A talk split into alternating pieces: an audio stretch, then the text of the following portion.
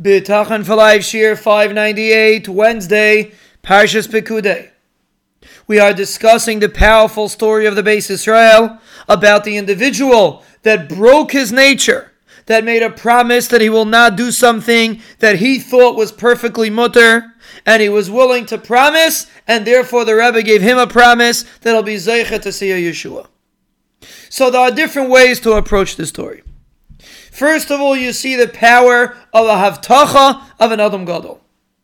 And since it is so powerful, that's why the Beis Yisrael was not willing to give the havtacha right away, because it's not something you just dish out for no reason. So therefore, he had to have a good enough reason to give a promise that he'll be zeichet to Yeshua. That's number one. Number two, you see the power of being meiser nefesh, of changing your mindset. This boy had an extreme difficulty in this inyan. It was much easier for him to just say he's going to try. But he was willing to go out on a limb, so to speak, and promise and break away from something that was against his nature. And we see that when a person breaks away from something that's his nature, he is zeicha to Yeshua's l'maalah min hateva. Because the Ribbono Shel Olam also runs the world with nature, so to speak. Of course, we said many times, HaKadosh Baruch Hu is not bound by nature.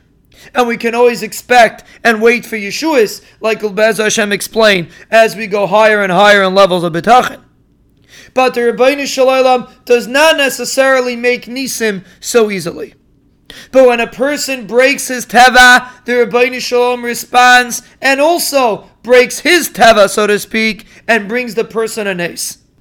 Contrary to what all the doctors said, contrary to what everybody thought, the Ribbono Shel Olam changed.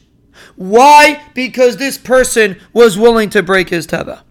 And this is another reason why a person is zeichet Yeshua with emunah and bitachon. Because it's against your nature. It is very difficult to leave go of what you perceive are the powers in this world.